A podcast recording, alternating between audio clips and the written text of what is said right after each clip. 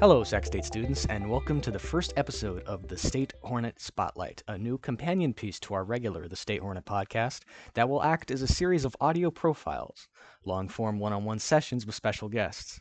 This episode's guest is Berry Accius, an activist, father, and chef, the founder of multiple social programs here in Sacramento, including most prominently Voice of the Youth. Accius and his organization, Voice of the Youth, were featured over the summer in a State Hornet video story on the shooting death of Zarrie Allen, a Sacramento State student who was killed in a drive by shooting at Sacramento Memorial Lawn Cemetery, with detectives stating that they do not believe Allen was the intended target. That video story was filmed by Hornet reporter Sara Nevis, who is going to be the one interviewing Mr. Accius today as he talks about the state of modern activism what it truly means to defund the police, and more. Thank you for listening.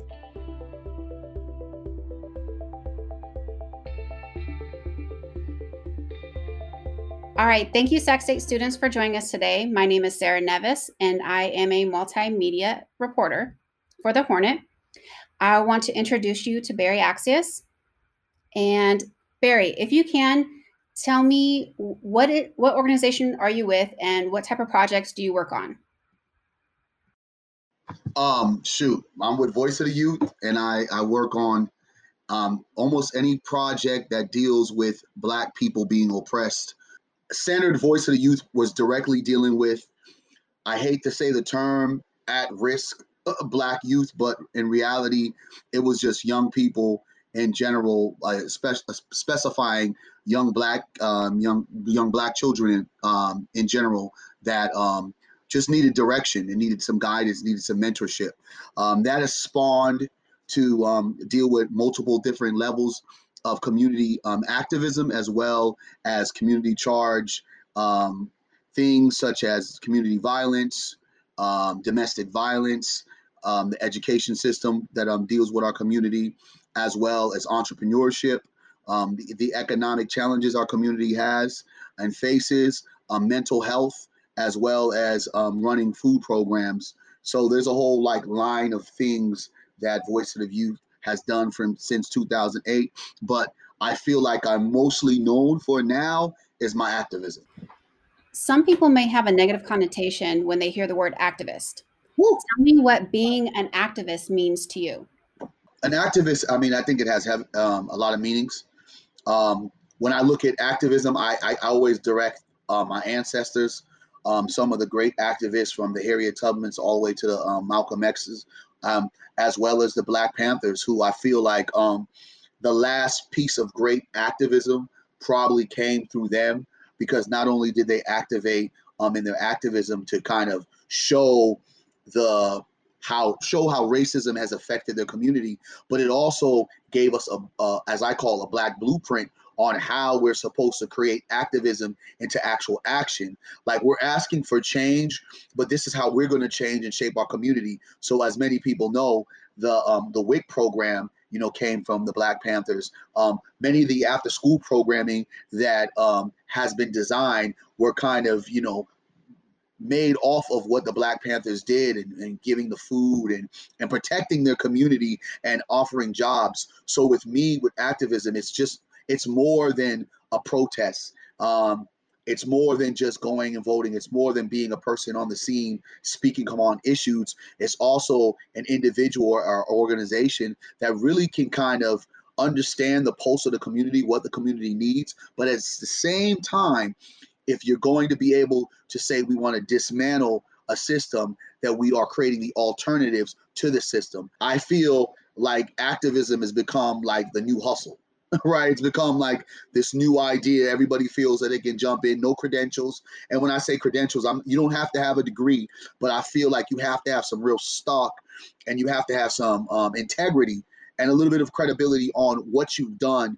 As me creating my own organization before I even started in the activism work, kind of giving me a little bit of okay, well, this dude's kind of credible. Kind of, kind of feels some of the um, the definite things that have been weighing in our community that has never left, just to be very clear. But at the same time, knows how to organize, um, knows how to lead, knows how to follow, and knows how to create systems within systems and how to um, maneuver in, in in different places that you have to learn how to and how to talk when needs to be talked, how to follow when you need to follow, and how to activate other people and and really influence other people in the right way. I think now a lot of this that's going on currently. I'm not saying that some people don't have um, good intentions, but I feel that a lot of the intentions nowadays are made with um, folks looking for clout and folks trying to uh, create a star almost in a sense of Hollywood for what activism really truly is not. I think the one thing that is missing from activism a lot more with a lot more organizations, folks are finding themselves being on the streets, not being really in the communities, trying to figure out what are the needs of our community and how can we service that.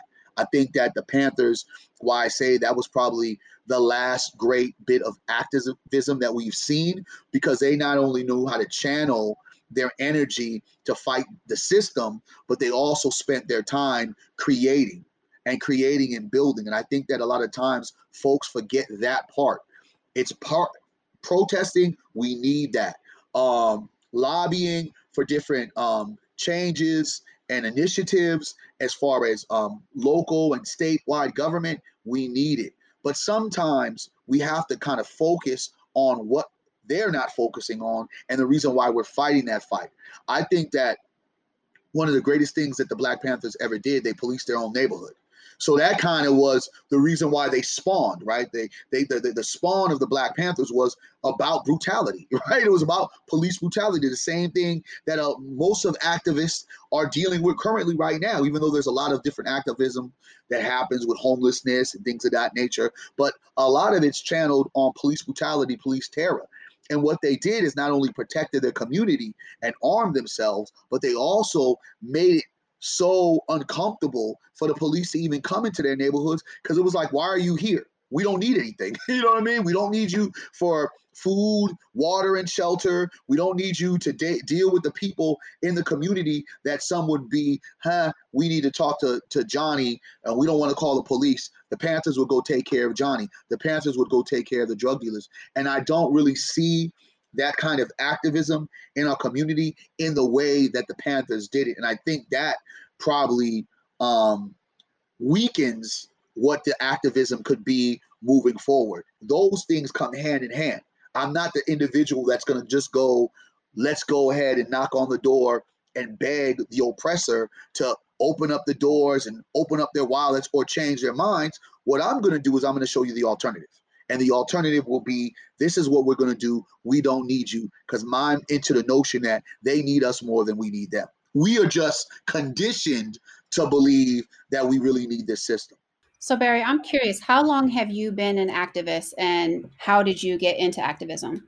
I would truly say it really started in 2008 um, when I started Voice to the Youth. But what really pushed it was in 2013 when I saw Trayvon Martin um, not only being ridiculed, um, his character assassinated, but the, the the the clear vision and the idea of racism that clearly was something that a lot of us black folks wanted to pretend was no longer there. Because we wanted to believe um, that the progression of America, especially when Obama um, was elected, was getting to some place where we could be um, formatted in a way where you were basically looking at an individual as their character, not their color, but unfortunately bestowing to what we know, Trayvon was like the immediate, oh, don't forget, you're still a Negro. And then 2014, right behind that, um, you had the Mike Brown situation that I think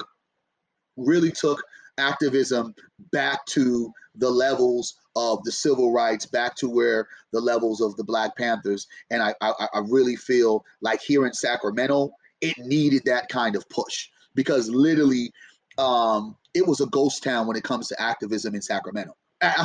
there weren't people out there um, initiating and not saying that there weren't i believe like in the, the, the, some homeless movements there was an occupy wall street movement but in the way that you see it now clearly um, folks can sit there and try to, you know, do the research.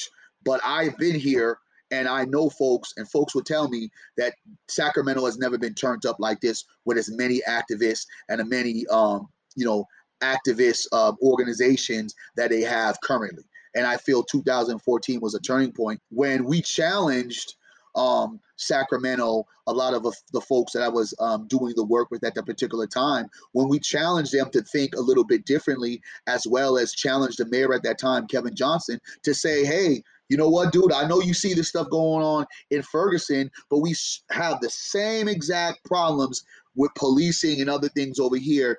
And for them to turn a blind eye, I think that was a real turning point to why we are at the place that we're at. This has been years and years of oppression that has not been treated. This has been a cancer that has just been lingering around that has never got diagnosed here in Sacramento. And so individuals like myself and others were not afraid to speak out on it. Oftentimes, we think about MLK and we believe in that I have a dream, but we don't often think about the MLK, the one that said, I brought you Negroes into a burning house, and you don't think about the MLK that's talking about economics. So we were more or less on that.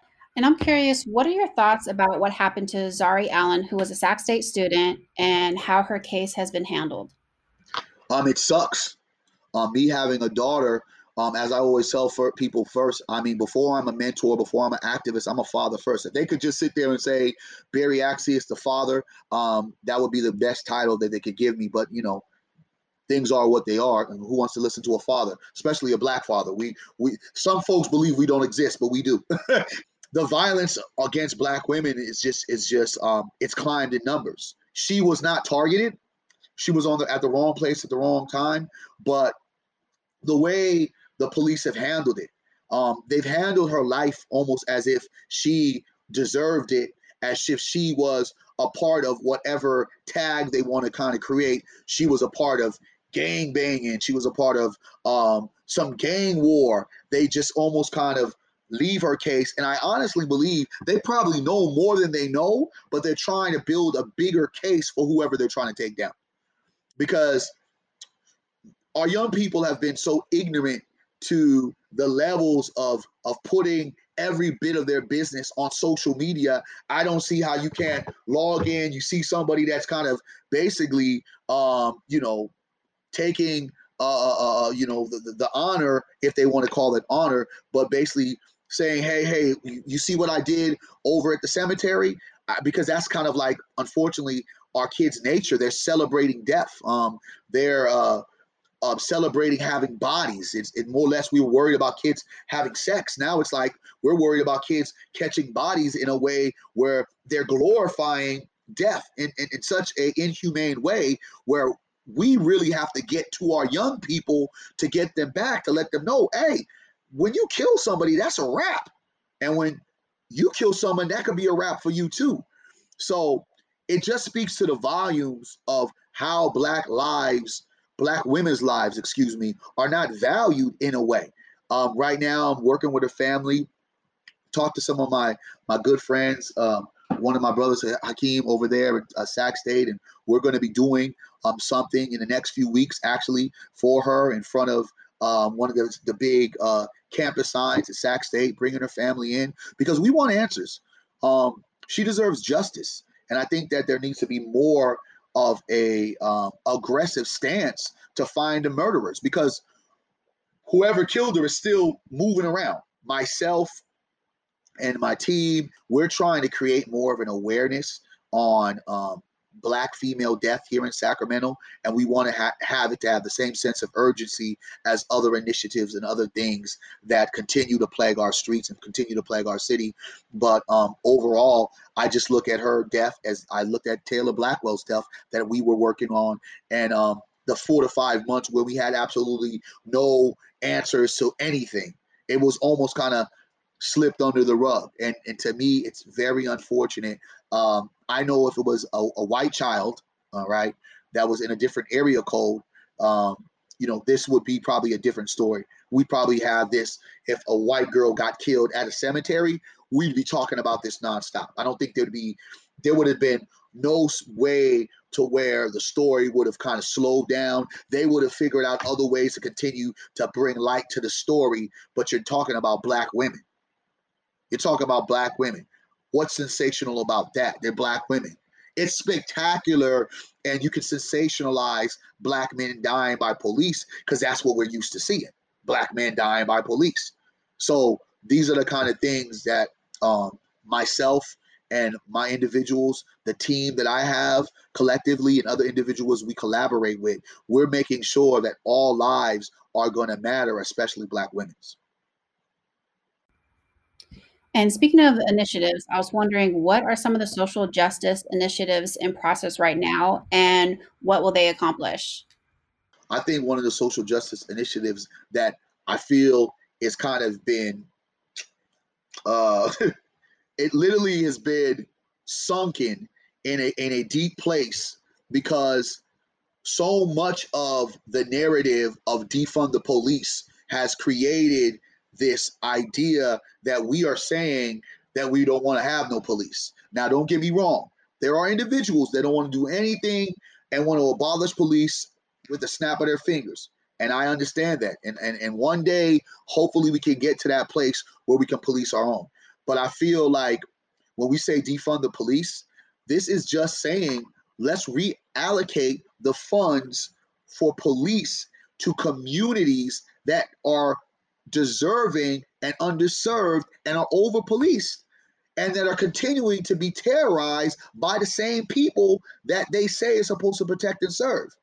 If a public does not feel safe, a particular public that does not feel safe, don't you think that we need to um, now channel in looking at what does public safety truly mean, the definition of it. How can we say public safety and these are the police, what they fall under, if you continuously turn on the TV, put on uh, social media, you open up the news and you're seeing dead black bodies? That's not public safety. And we're not even talking about the Latinos that are getting killed that don't get no press. So when we're saying defund, we're saying, you know what? Me, myself, as I speak on it and define it in a way that me and my colleagues are saying, we're saying police officers, yes, we agree they have a, a hard and difficult task. Think about it. Officers go to trauma after trauma after trauma. Imagine you and I, we're partners, we're driving, we got a 12 hour day, first of all. we got a 12 hour day, and one minute we're getting called uh, we start off our day easy. One minute we're getting called to come help us take the cat down. All right, we're gonna come get the cat down. Now we go and get called. There's a, a robbery. Okay, the robbery and the suspect shot one person. So we have to rush over there and we one of us is giving CPR and, and medical aid. And after we leave that, getting done with that, we get another call of, of, of someone being raped. Now we're dealing with the rape victim. And this is all within a span of 12 hours. We have had no time to readjust, to reflect, to uh, uh, unpack all of the trauma we just seen. Now, you and I get off after a 12, well, now a 14 hour day because we're doing so much paperwork. The first thing we're probably going to do is, hey, let's go get a drink. And we're going to start trying to talk about this stuff. But guess what? In about five, eight hours, we're back on the clock and their the next day becomes even more aggressive. So you're trying to tell me that these police officers that continually go into our, our, our, our, streets and our communities start creating these biases, start creating these stereotypes, even if they are not attempting to. They can come in with a, I look at everybody based on character, not on race, not on color, but start seeing a scenario where why the hell I keep on coming to this black community and these people are doing drugs, these people are doing this, this kid keeps cursing me out. You start consuming some of the rhetoric some of your folks that are in your police precinct have told you, and now it starts mirroring in your performance you mirror some of the negative things that they've said about these people that you are policing. So you don't go in there with this this this bright attitude of thinking that here I am to to uh, save and keep this community safe. I'm thinking I gotta save myself and my partner, and I want to go home at night. So the whole idea that we're not even attempting to look at what we are saying as a community of not devaluing the work that they do, but helping them take some of the work off their plate. A police officer shouldn't be going to every um, uh, mental health, uh, uh, uh, you know, call. They shouldn't be going doing welfare checks. They should not be a part of some of these different things. So when we're talking about defunding the police, I mean, let's look at what's going on, family. We are not there yet to say we can police our own. But clearly, them policing us is a more difficult task than they would even want to admit. So, this is kind of the initiative that has gotten glossed over. Why? Because the narrative has been the fear mongering of here we are, rioters, protesters, how you protest. Well, they, they're breaking windows, graffiti, some stuff got burnt, woo wee, let's talk about that. And that is far from why we're even here. We're here truly because of many things, but let's just go on to one particular thing. Police officers keep killing unarmed black people. I, mean that's why we're here. Um, think about if police got reprimanded in a way that you and I would if we messed up on the job. We would be fired, and then we would have to fight on the back end, not get a paid vacation, and have a bunch of your buddies in the DA office and, and the attorney general that are all working together and a police union that's going to support damn near anything you do by making sure you don't get no time. You may not be a police officer here, but we're not going to give you the full penalty of anybody else who is a citizen doing that. And to me, that's that's outrageous because we're the ones, our tax paying dollars fund them. So, how do we not have a choice to say what we want to see in our policing, in our neighborhoods? That's blasphemy. That's crazy. And this idea that they would constantly try to change the narrative about how we supposed to protest and how we supposed to do this and how we, I mean, that's ridiculous. And it frustrates me and it angers me because, again, you guys are missing the point. There was a reason why Colin Kaepernick decided to you know, sacrifice his own livelihood.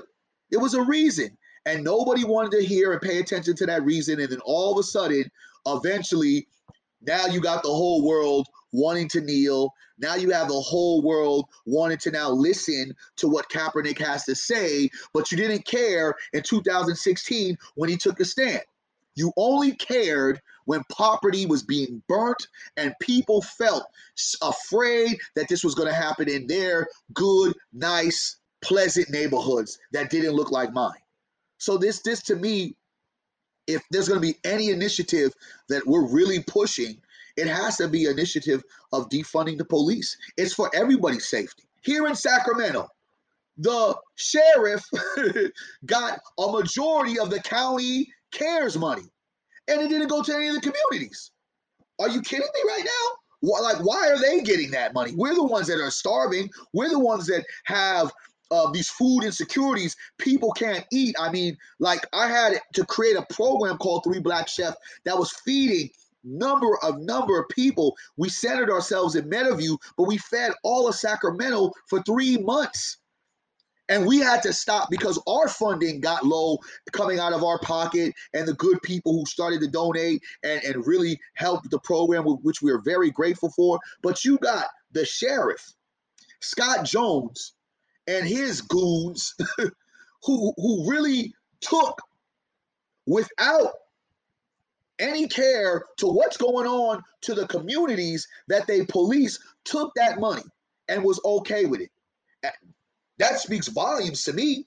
So if we are saying that we have control because they actually truly, when you really break it down, they work for us. They work for us. It's our tax money. Why don't we have a say so on how we navigate and what policing looks like in all our communities? Like that to me has to be at the forefront of conversation. I don't want to talk about no protesters. I don't want to talk about vandalism. Ah, whatever. A few buildings burned. Ooh, do what? Those black people don't come back. Those buildings rebuild. And I'm very sorry. It's very unfortunate. I just drove down, you know, downtown and I saw some of those buildings that uh were were were were looted and dis- some of them destroyed. Um the, the late May, early June that still ain't up and running. I, it's unfortunate, but the most unfortunate thing about it all, those black bodies don't come back. Those buildings will eventually come back and be better than ever. Spanking bad new, brand new. But Breonna Taylor don't come back. Uh, uh, Ahmaud Arbery, who didn't even die because of police brutality, but he died because if you think that police brutality does not play a hand in the violence that white supremacists do to black people because they basically come from the same tree. The, uh, the, you, you have a lot of these so-called supremacists that funnel in our police unions and our, our police force across America. The origin of police, for those who are listening and don't really know the origin, was slave catchers, the slave patrol. This is the origin. That's why I said, when did we have a great community and police relationship?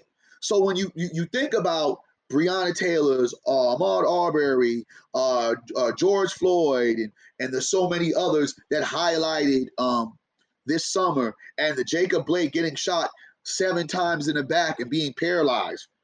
We talking about property? We talking about graffiti. We talking about broken windows. We talking about a few fires.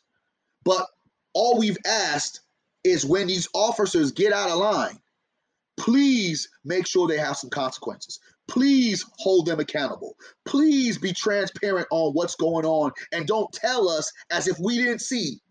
Because of the most powerful thing about what happens now and what didn't happen before, we only had one source of media or the person that was victimized if they survived telling us the story. Now it's video recorded. So you can't tell me that what happened to George Floyd was George Floyd's fault. You can sit there and make it up. You can't tell me, you know, what happened to to uh, uh, uh Jacob Blake was Jacob Blake's fault. You can't you you you, you can't tell us that because we're seeing it with our own eyes.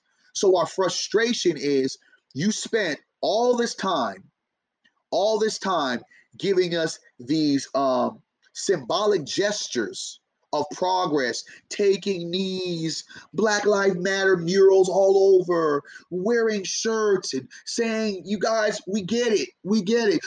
Police marching with us. And here we are in the same position. More black people are dying, right? And ain't nothing changed, no reform. And we ain't even talking about defund police. And every time we talk about defund police, they're making it seem as it's it's a bad thing.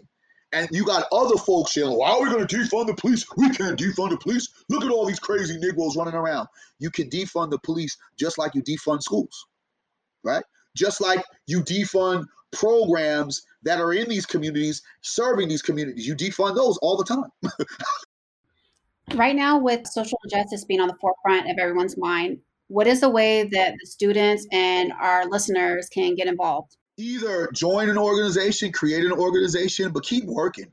I mean, keep working um, at your craft. I don't feel like everyone has to go to every protest. That doesn't have to be your lane. I feel like when we do need numbers, I do think that folks should activate their activism. But there's plenty of ways of how you can activate your activism. Um, I think that we need to have less keyboard soldiers or keyboard activists that would like to um, you know, direct people on how to do things and never done anything themselves. But I, I really feel folks have to find a place that's comfortable for them.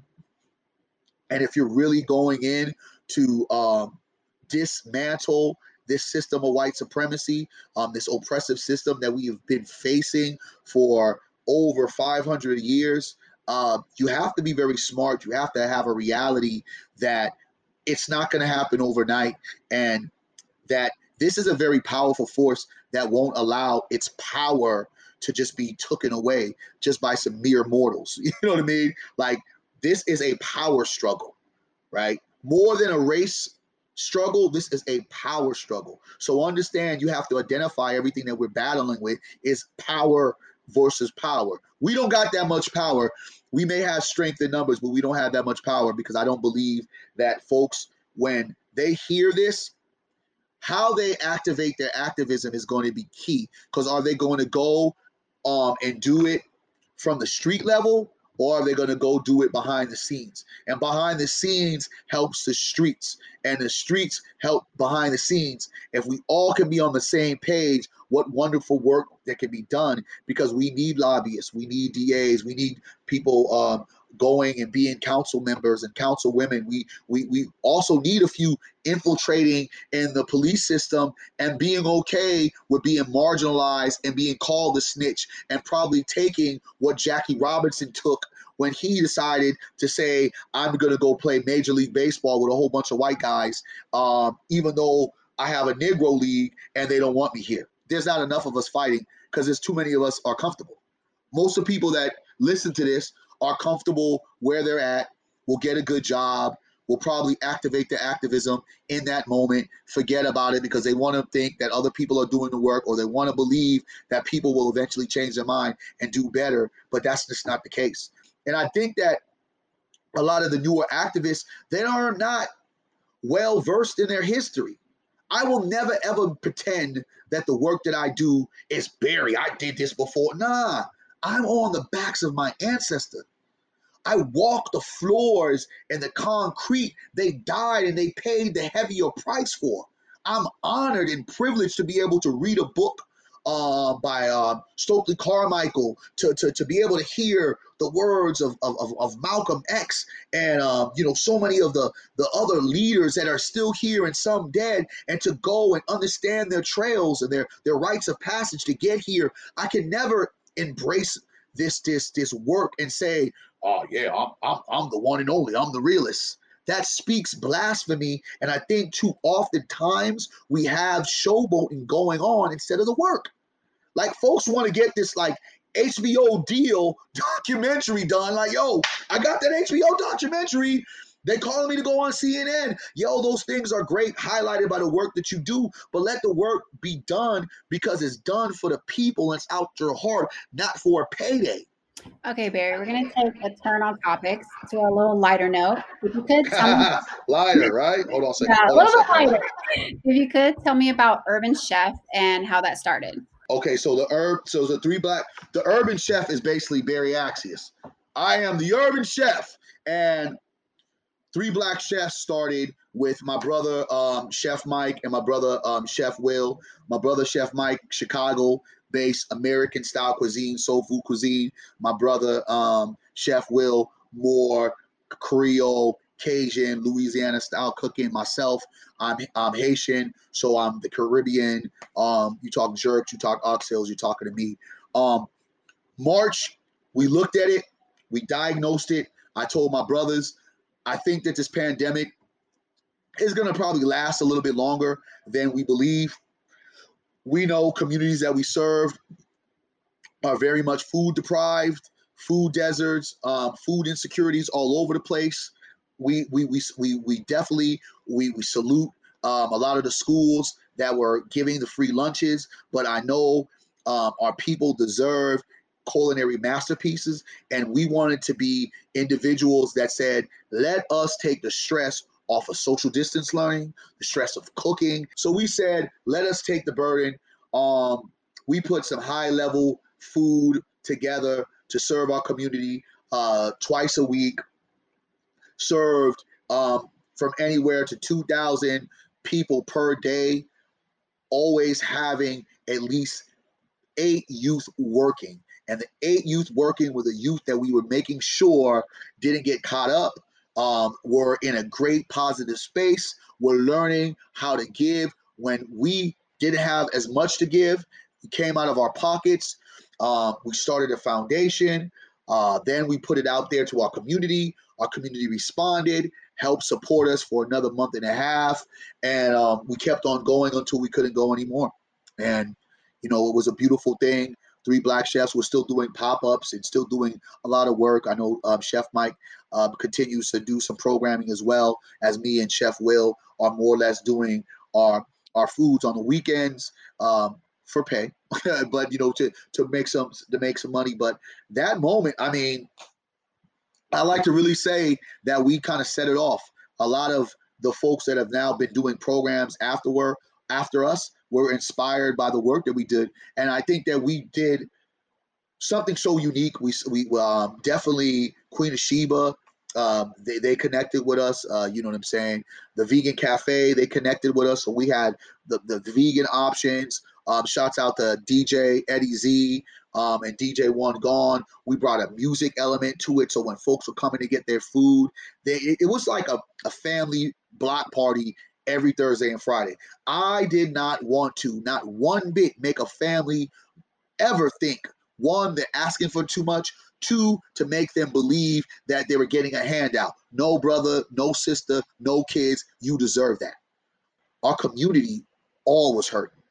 Everybody in our community needed a break. It needed a, a, a upliftment for that time being. So to support that um, initiative was one of the highlights of the COVID nineteen. As I like to say, that we created uh, we created opportunities out of an obstacle and the opportunity that we created. Now you have, um, you know, people like I said, my brother Les Simmons, who is doing his food component, and that's every um, Saturday at a Southside Christian Center. Then they're giving out like hundreds, uh, uh, you know, hundreds of just, just of bags of food every day, and they added a, actually a food component as well, where they're serving hot food, and that's what we did: hot food, ready to go, straight from the grill, um, all fresh product and made with love. All right, Berry, I want to thank you so much for your time um, uh, with speaking with me. I thank you, Sara. You had me let you let me go on my little rant for a little bit. It probably will piss a few people off, but it's all right. I like pissing people off. I think when you're having to be on a string like a puppet, I believe that you can't speak the truth the way you want to speak it and you can't bring on the people that will say what they need to say that you probably think, but like I need Berry to say that, right? Let Berry say that, but you allow it to be said, and it's not framed in a way of you know we have to go to a commercial. Well, we got to cut it down to this, or we're gonna chop it up. You just allow folks to kind of go and speak their unapologetic truth. I don't speak for all black people. I only speak for some. Well, again, I just want to thank you, and I want to thank our listeners for tuning in. All right. Appreciate you, sir. All right. Thank you. Peace.